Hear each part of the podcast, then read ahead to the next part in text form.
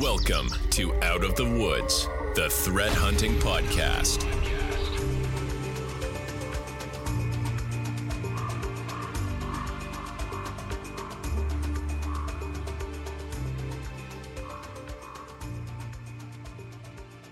Hey everyone, welcome to another edition of the Out of the Woods Threat Hunting Podcast. This is Scott Poley, and today is a special edition where we're going to have an in depth conversation with our guest, Violet Sullivan. Nice having you. Nice to be on here. So, um, one of the things looking, because you know, I did some of the social stalking beforehand, um, and what I like to really see is kind of you combining different subset of skills. I, I, I look at people like that as like a pioneer in, in the field in general. Um, so, for our guests and for myself too, in case I didn't find something, I don't, if you don't mind, kind of running through kind of how you ended up where you're at now, uh, and what are some of the key milestones um, that kind of I think landed you this way. Well, I think everyone's cyber story is interesting because it always comes about there's some non-traditional pathway that they took that got them interested in computer security and not just IT or not just. Um, for me, I was pretty much always running from being a real lawyer, um, traditional lawyer. Yeah. I always try to correct myself because I went to law school, I went to did the MBA program, I did all the school at once. And I realized, oh my goodness, the MBA program teaches like teamwork and collaboration and capitalism. And law school is just cutthroat and, you know, lawyers. Right. So I went through the legal route. And it wasn't until I was leaving, I was very oddly criminal defense for a couple of years, oil and gas transactional. And then I thought I had to get back to Texas. How am I going to get back to Texas? Of course, my oil and gas will skill set will bring me down. Well, the price of oil, uh, price of gas was so low, so I had to settle for this firm that did something called data breach, um, data breach response, and that's kind of my story in the cyber. Was it was something I didn't even know. I lucked into it, but I took a chance in a non-traditional role where it wasn't a firm; it was a lawyer that was interacting with the operational side. So it wasn't like I used even 10% legal skills. It was operational and and sales and marketing and kind of figuring out project management on how do we respond to the operational when I say that I mean the breach notification letters. Like someone has to figure out the mail centers, the postage issues, the address problems, the you know like all of those pieces which I didn't know that that exa- job existed. Um, as well as the call centers to answer all the questions. So we lucked out, and within three weeks, I worked on Home Depot. Uh, so we worked on 56 million people as soon as I got onboarded. Um, and then we worked on Sony, which was the coolest thing to be like, oh my gosh, in our call center, there were celebrities calling in asking about their identity Yeah. because no one knew back then in Target days that identity wasn't as, they didn't have the fatigue that they have now of not caring or not calling for it. So there were like, you know, interesting Sony employees that were calling like a normal call center asking for credit monitoring. It was hilarious. But that was a very big pivot in cyber because then the next spring, same like same 12 months of my first start in cyber, we worked on Anthem, which was 78 million. And the only reason I throw out those names are because it created like this initial family of people 800 other people worked on the same stuff that i did. But it created this like oh you are an og you started and you know this you know the weird stuff. You know what mega breaches are. Mm-hmm. And it also opened my eyes to all of the i think i lucked out in starting on that side because i saw all of the places that were missing in the cyber business models right? We had technical, but at the time we didn't even have data mining. I remember working with data analysts to figure out, like, okay, they said this many gigabytes left the network, but how do we know what those gigabytes held? Right. And there wasn't that um, e-discovery crossover to pair it with data mining.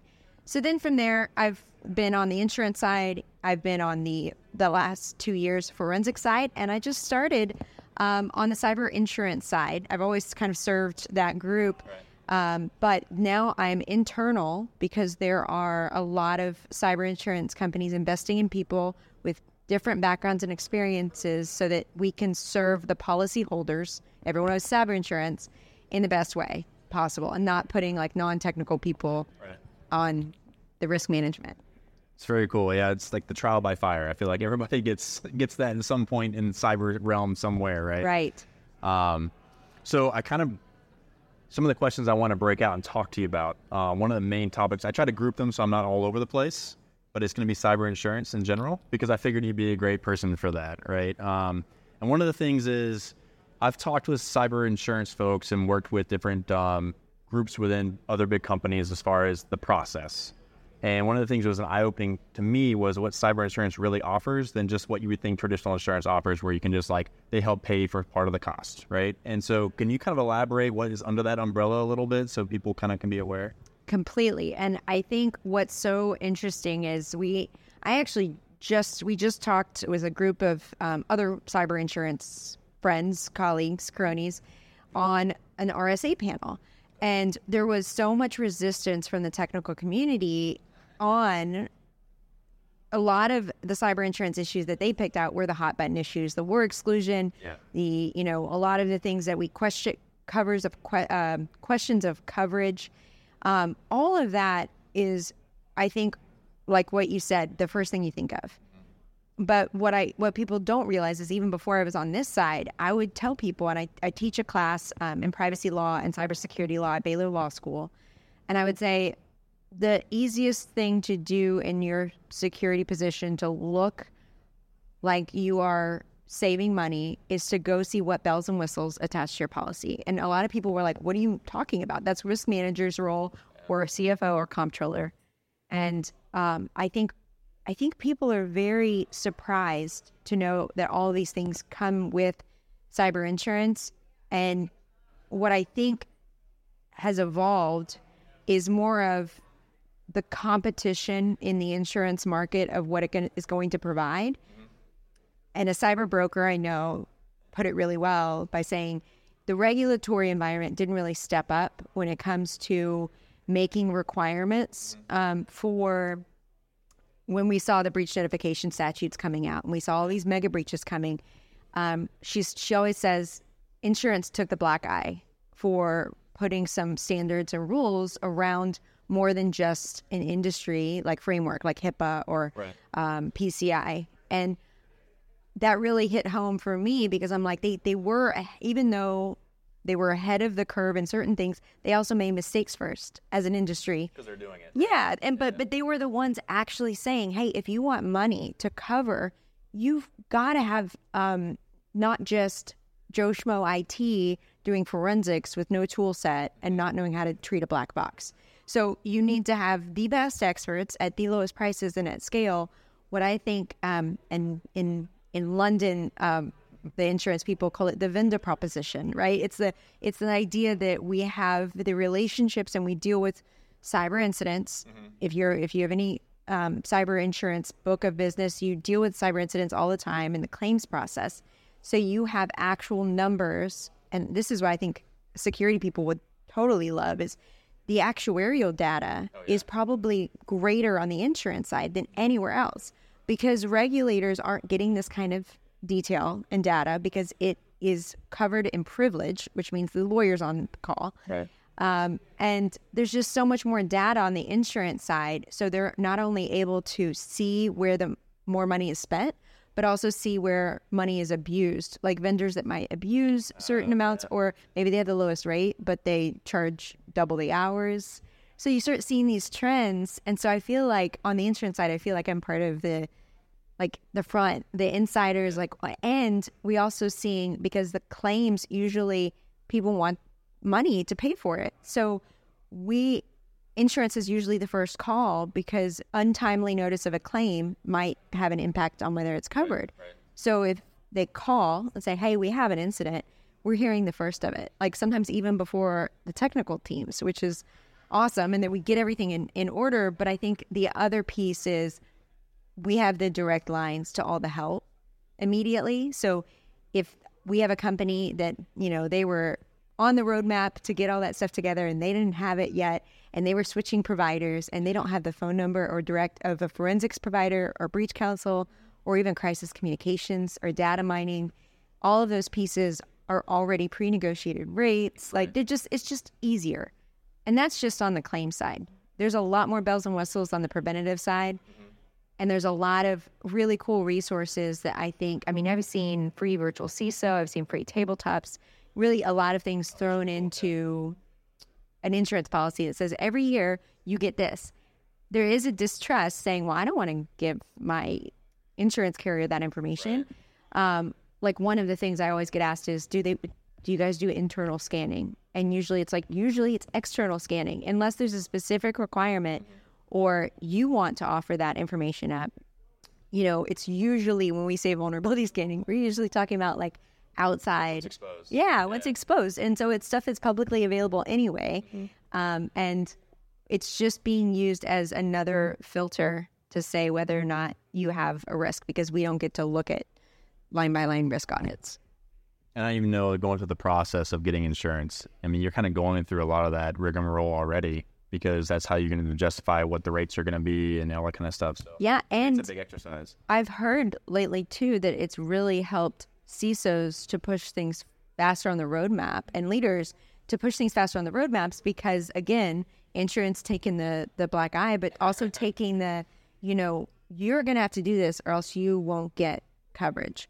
And there's been more consensus, especially over the last couple years, of well, we need to have they need to have some kind of EDR or they need to have multi-factor on um, domain accounts at least. And most of the people are saying across, you know, the network, but all of that is evolved. It's like, can we ask for a little bit more? But what we're asking for is not above reasonable standards. Right. Like they're reasonable standards. So it's not like we're asking for this specific vendor on EDR. Like a lot of people think that is the case. It's not. It's that we want to make sure that you have looked at the holistic cyber security posture and um, just addressed all of the key issues that we see as being repetitive reasons for a claim. So one of the things I know that a lot of uh, companies use insurance for is to offload the risk, right? And it's kind of a risk management exercise. And in some cases, a lot of the technical folks feel like, well, that's just a way to avoid the risk in a sense, right? And I was wondering, can you speak to how insurance companies kind of hold some accountability there? I know, like, obviously people can't be negligent as far as how they're managing their environment, where insurance companies, well, we're not going to fulfill that claim because we can prove that you weren't doing the right things to begin with and th- things like that. But does that kind of make sense as far as how that you know offloading the risk is, but it's, it's you still hold people accountable so they can maintain. I think it's interesting because I don't think I've heard that. I know, like I'm, I've been studying for the CISSP, and I know that, you know, the whole transfer the risk and mitigate the risk and um, avoid, you know, or accept the risk Right. being one of them. I think it's interesting because it really does align with what they teach you in law school, right? Because a contract is a risk transfer mechanism. You and I would just say you treat vendors like, hey, we have a contract so that we know you have our secret sauce and we know you have AP, you know APIs connected or some kind of connection into us. Um, so we're going to put these rules around it. Well, uh, insurance policy is just a contract, so it it's the same kind of risk transfer that a contract is with a vendor that says, you know, we're just using you for this, so don't touch our other stuff. Um, this, I think it's interesting you say that because what where would they be without it? If you don't avoid the risk, you leave yourself open to the one percent chance. I think it's like the more do they mitigate it properly and put more funds into it, or accept it. But you kind of give them that extra the way they can transfer it, like you know, like you would have. Yeah. I mean, that was a good, Yeah. I think, analogy to say that's how you can.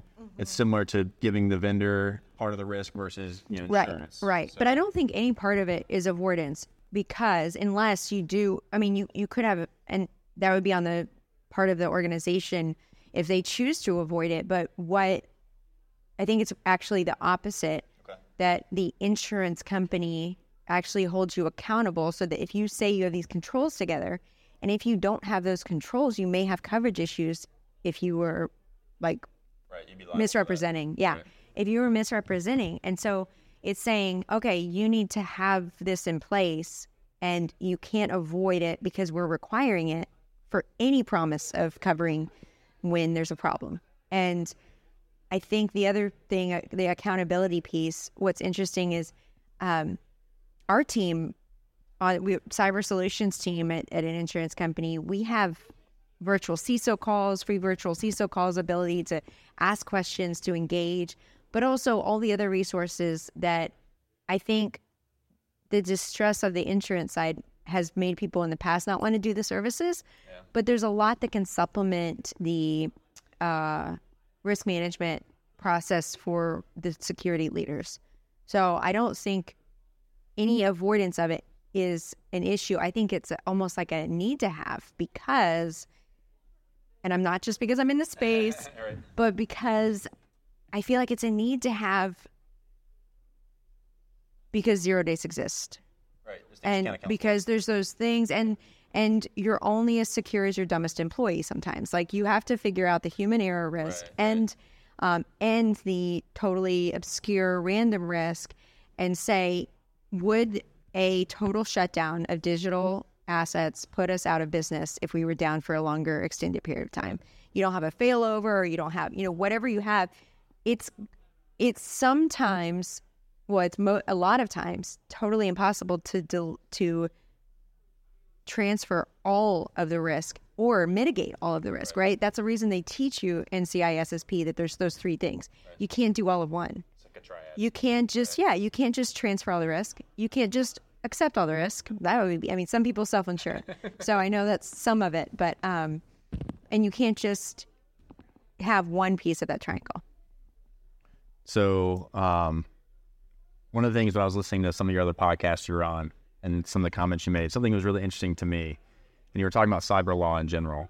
And you were talking about how it's really hard because there's not a lot of litigation that happens in cyber law because so there's not a lot of precedent, right?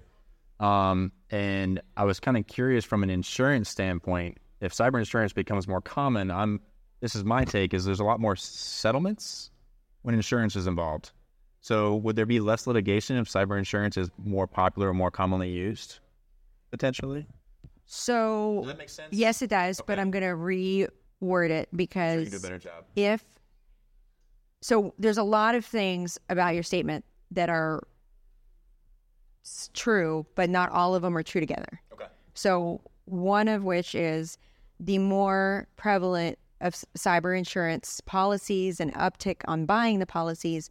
I think what you're going to see is more people acknowledging the risk and doing different actions because they have that th- that risk uh, safety net.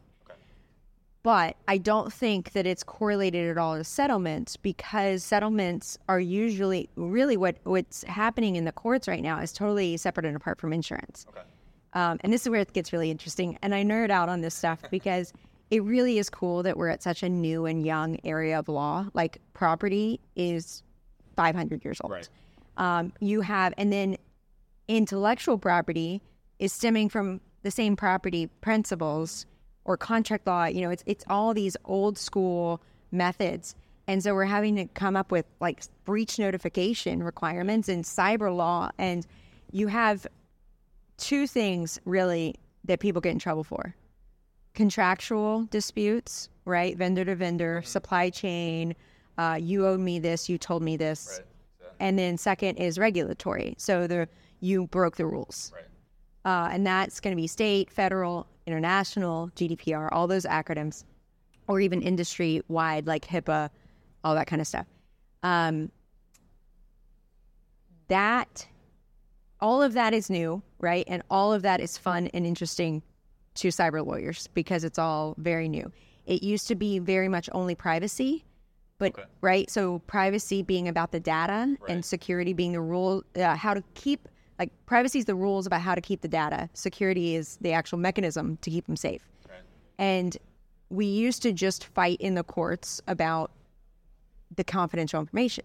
Well, now we're fighting on operational shutdowns and questions about like um, the big coverage issue that came up was really around um, Mondelez getting hit with NotPetya in 2017, and we just got an opinion a year ago, basically saying that um, that oh I don't remember.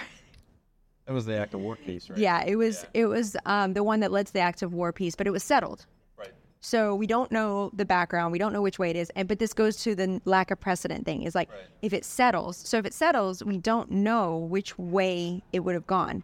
So the problem is you keep having settlements because no one wants to be the case that like screws it up for the other side on both sides, whether you're the company or the plaintiffs. being so young plays a lot into that because you don't want to be the first.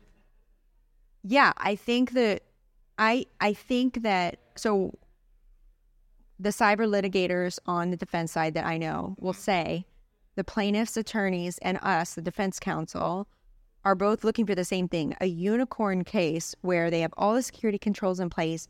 They were perfect in terms of their controls, their their legal, their in, like everything is perfect, and yet still they got breached or had an incident, um, and that incident resulted in harm because any lawsuit you have to have harm. Um, it resulted in harm. The problem is most of the time there is something messed up, so it's really hard to have that unicorn case that has all those pieces and says, this doesn't make sense. So we are basically living in a world of limbo in terms of cyber law, which makes it interesting, but it doesn't mean increased settlements because of insurance.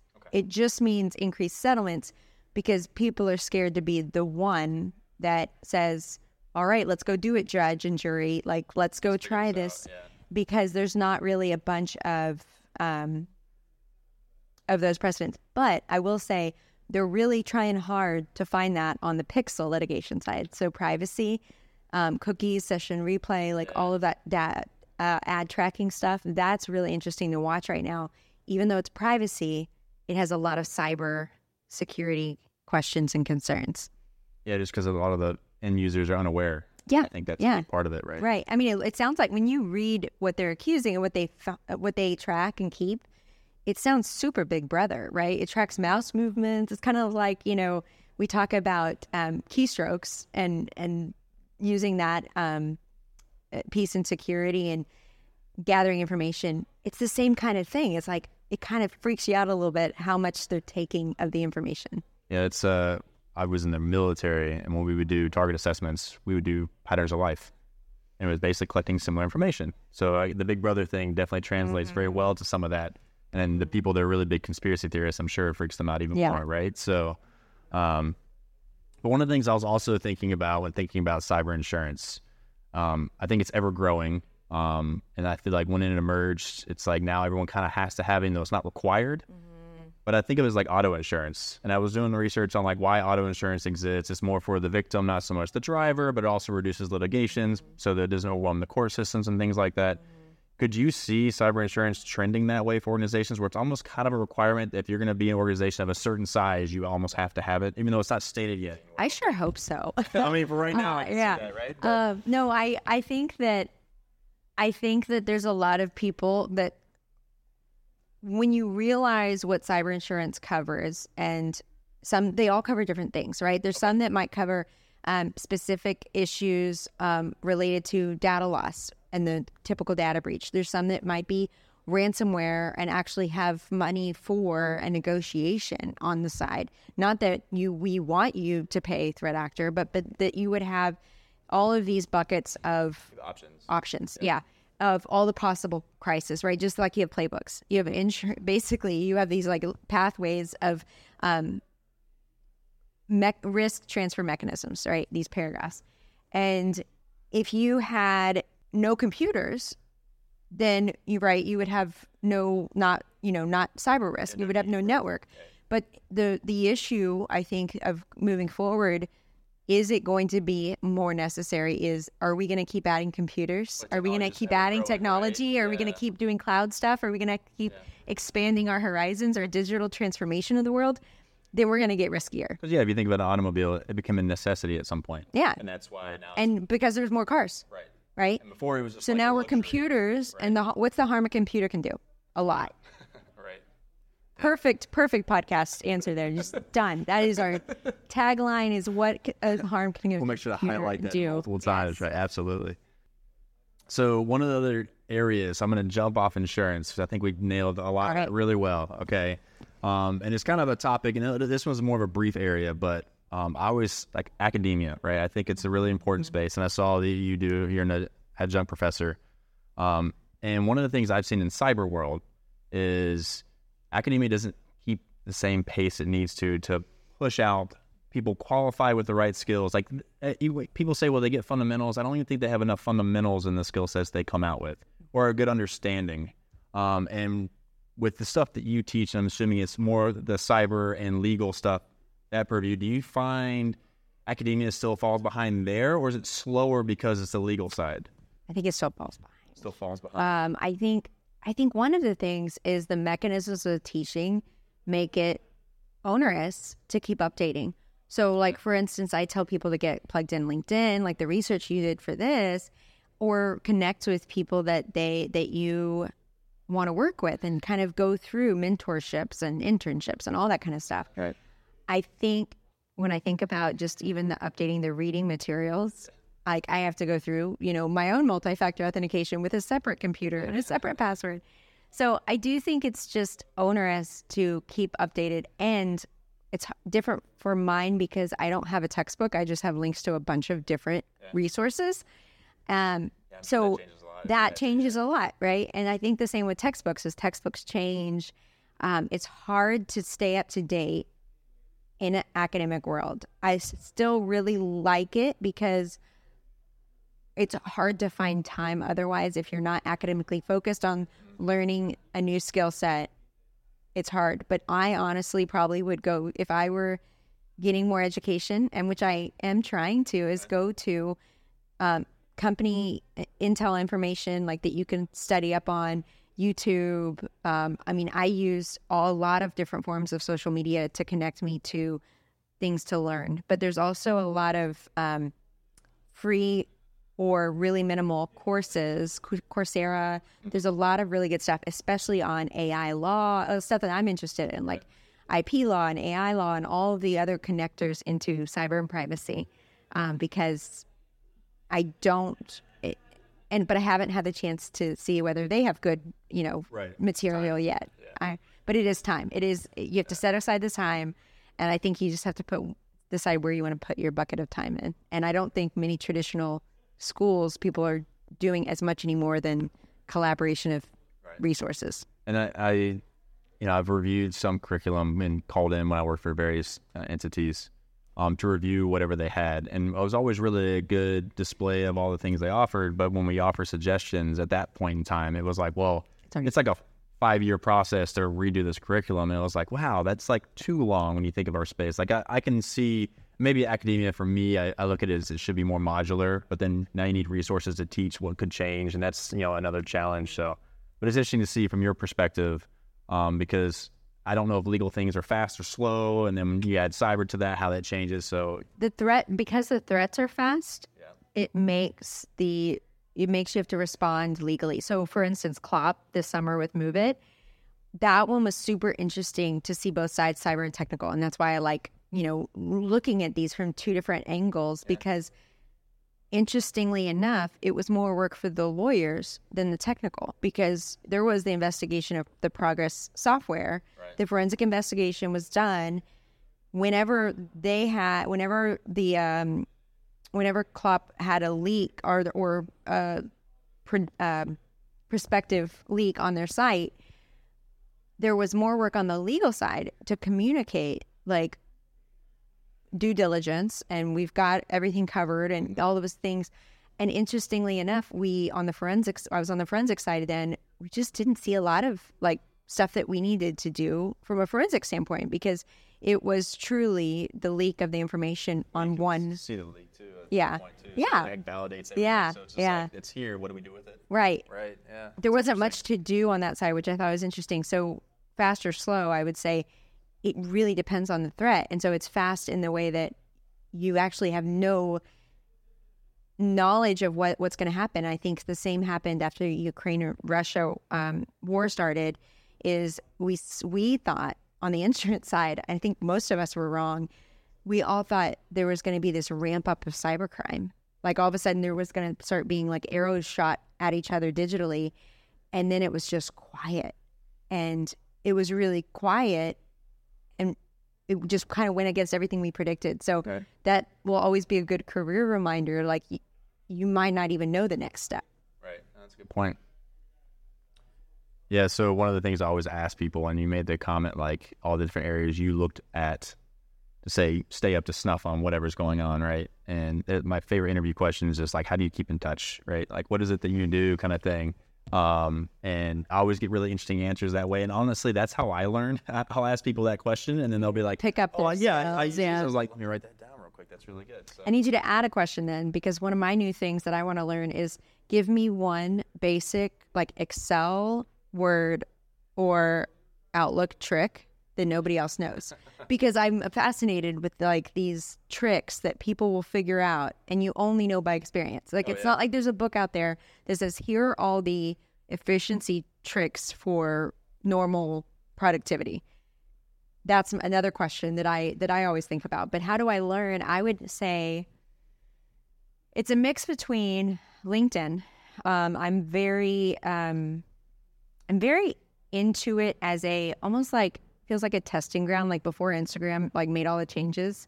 I feel like linkedin's in that space where they're about to like crack down or something but now there's like just all these beta tests of linkedin live and linkedin audio that has clubhouse.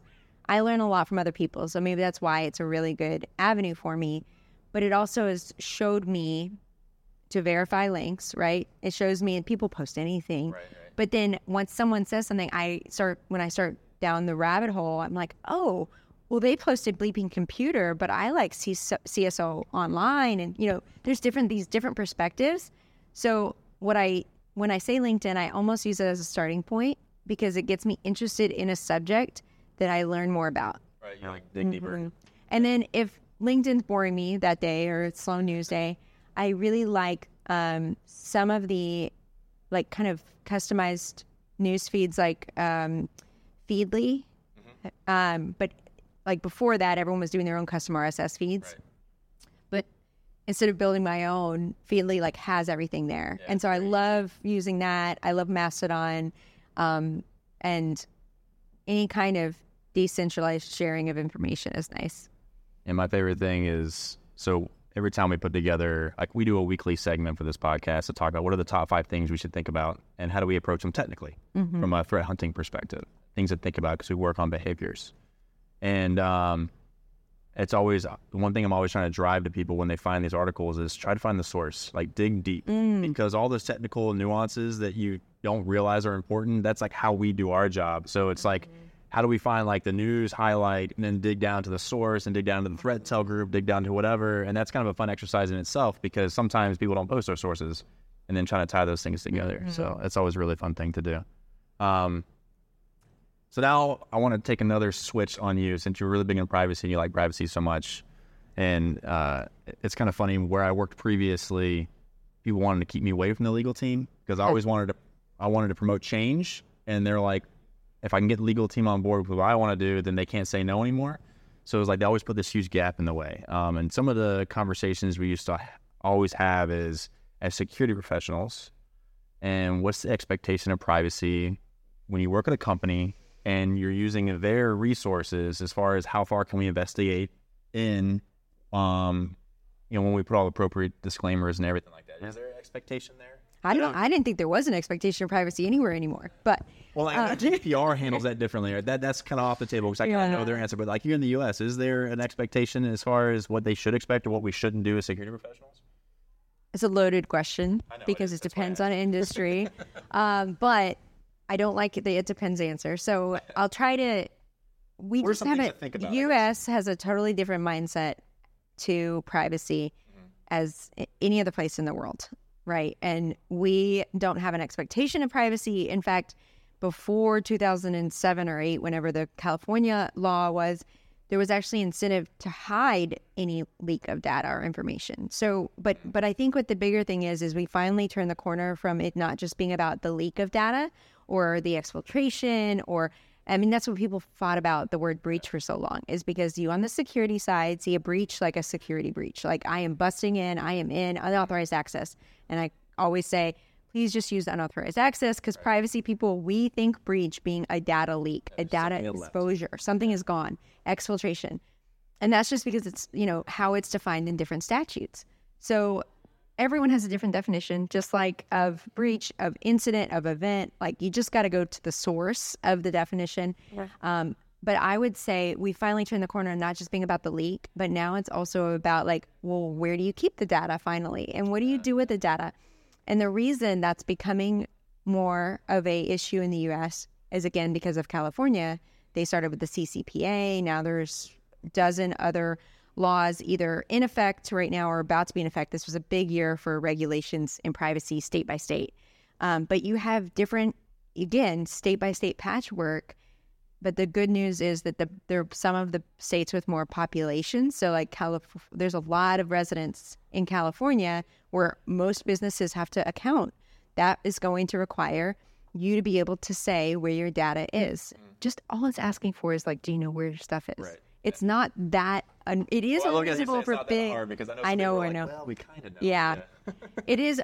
It is I, not that unreasonable. Not that it's not hard. Correct. It's not unreasonable to know like where you keep information, confidential, sensitive, or just otherwise. Like any, any information that you're either contractually required to or on humans, people. Um, I think where we're behind is there's still like all this um, other information that you and I, as security people, would say is valuable, but no one's guarding it or caring about it.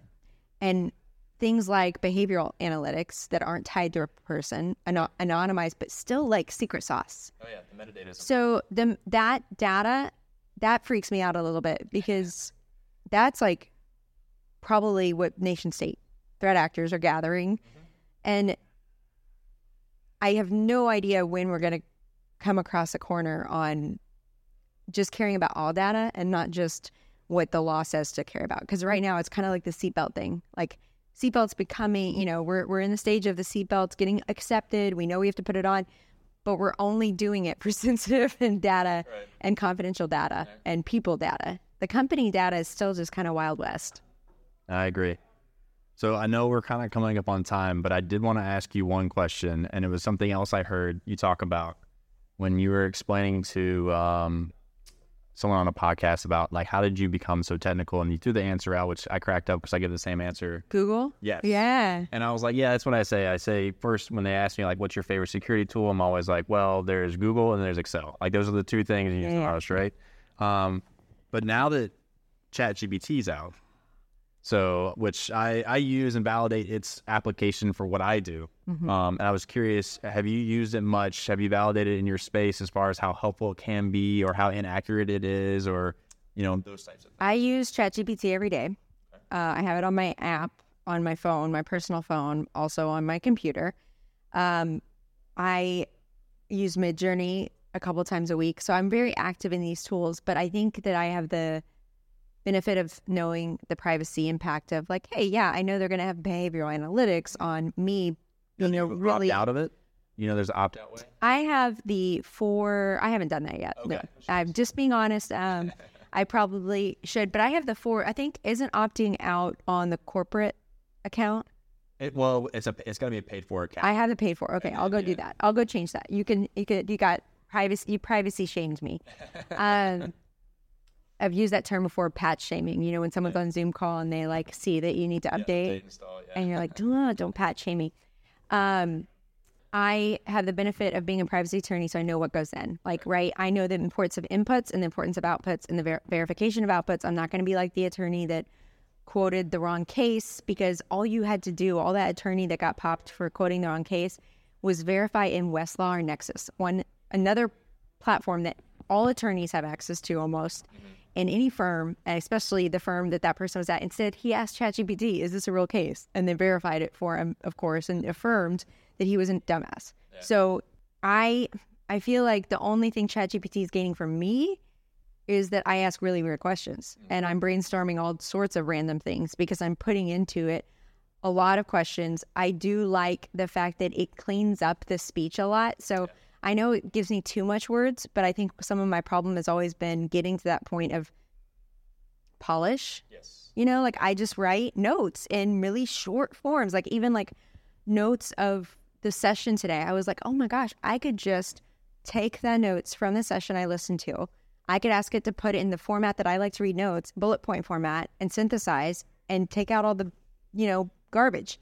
And that's what I really like it for brainstorming, synthesizing, and not putting, definitely not putting company information Right. or personal information in. I will say I'm disappointed. One of the first questions I asked, I remember ChatGPT playing with it on Easter, and I said, please rank the, and I don't know how I came up with this prompt, but I was like, please rank the five cheapest non candy options to put in Easter eggs for my kids and give me links to where to go for those. Right. And it didn't have any of the new data. So the response was like the uh, template, yeah. new data, pricing information. I was like, well, you're losing out on the moms here because this is like what moms want it for. We want a price comparison, generative technology. So if you want to build that with me, let me know. Yeah. No, I've actually used it for recipes. Yeah. I have ingredients and then for this oh. podcast specifically, I'll even um, we do a themed drink, a cyber drink for a cocktail on our monthly one. This but time. do you have good names? Because I did a whole like Reddit thread on drink names, like cyber drink names. Um, if you have suggestions and you have that available and you can point me in the right direction, we'll definitely borrow some. Oh, um, they are so good. I so don't remember do... any off the top of my head okay. right now, but they're. I'll just the teaser there. I have some hilarious Perfect. cyber nerd drink names. So yeah, so that we use it creatively for all sorts of things beyond just professionally. It's a lot of fun. Um, but we're at time. I really appreciate your time. This has been an excellent conversation. Um, and for everyone listening, you know, this is uh, Violet Sullivan, a special guest for us on the Out of the Woods Threat Hunting podcast. And happy hunting, everyone. Thanks for listening to the Out of the Woods podcast. Be sure to subscribe wherever you heard this podcast so you never miss an episode. For more information or to connect with Cyborg Security, check us out online at www.cyborgsecurity.com and follow us on social media. We'll see you next time.